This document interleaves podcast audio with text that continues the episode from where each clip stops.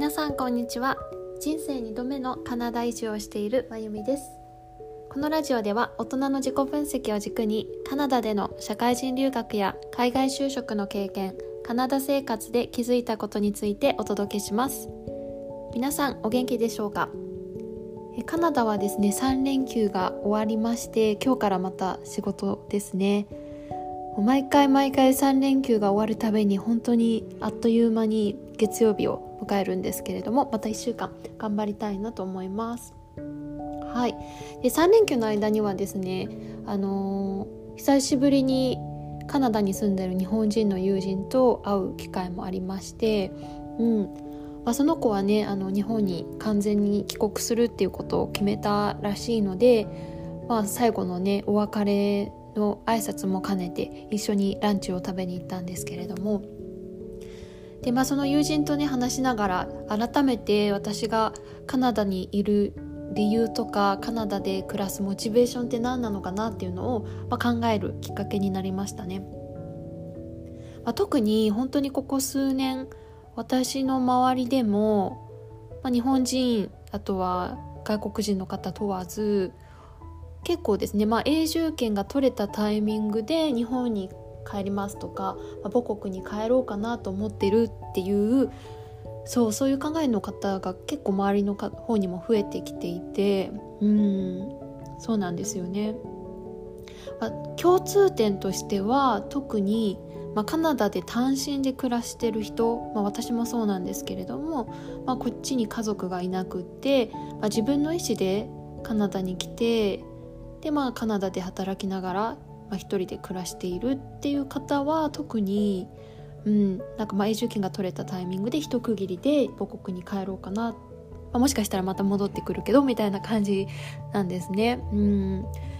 で、私自身も単身で、異国の地であるカナダに暮らしてて、彼らのね気持ちが分からなくはないんですよね。やっぱり自分の意思で暮らしていて、自分の意思でカナダに来ていて、やっぱりふとね、なんで私ここでこんなに頑張ってるんだろうって思う時はたまにありますね。特に外国人として暮らしているので、感覚で言うとね、結構、戦闘態勢というかなんかそういう気持ちになりますね、カナダで暮らしてると。で、常に新しいチャレンジをしてる感じですね。なんか攻めの姿勢というか。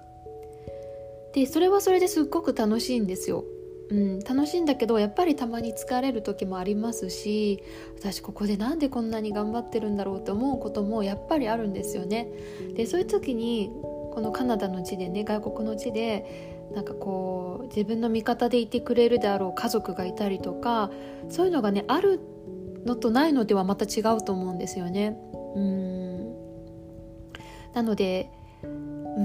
結構その母国に帰るという決断をしたり、もしくは母国に帰るかもしれないっていう風に考えてる友人たちを見ると、私もねいろいろ考えさせられますね。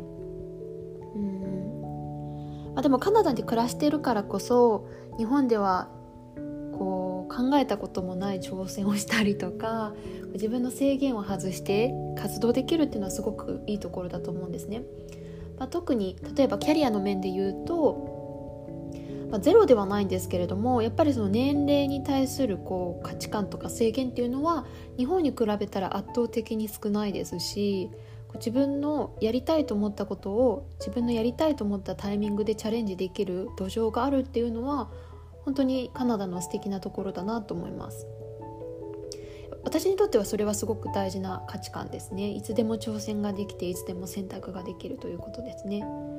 でもじゃあ果たしてこの常に攻めの姿勢で、なんか戦闘態勢バリバリの状態でずっと暮らしていきたいかと言われると、それはちょっと違うのかなって思ったりもします。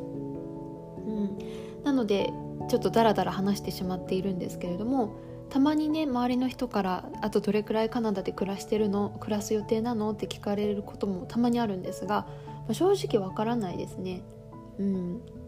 今は私にとってこうやって自分に制限かけないで挑戦できる土壌があるこの地で暮らしていくことが、すごく自分にとって生きがいでもあるんですけど、もしかしたら数年後にもうちょっとこう落ち着きたいなとか、安心できる場所で暮らしたいなと思ったら、もしかしたらその時は日本で暮らすのかなと思ったりもしますし、あとはですね、なんか私の理想の生き方でもあるんですが、1年の半分は挑戦する国でカナダで暮らして、残り半分は安心できる日本の地で暮らしてっていうような生き方や働き方ができたらすごく理想的だなと思ったりもします。まあ、このラジオを聞いてくださってる方には、まあ、今海外で暮らしている方とか、あとは海外での経験がある方も多くいらっしゃるかなと思うんですけれども、皆さんの中でですね、まあ、その海外で暮らすそのご自身の中での軸とか価値観ってどんなものがありますか？ぜひですね、教えていただけると嬉しいです。はい、それでは今日のラジオは以上になります。それでは。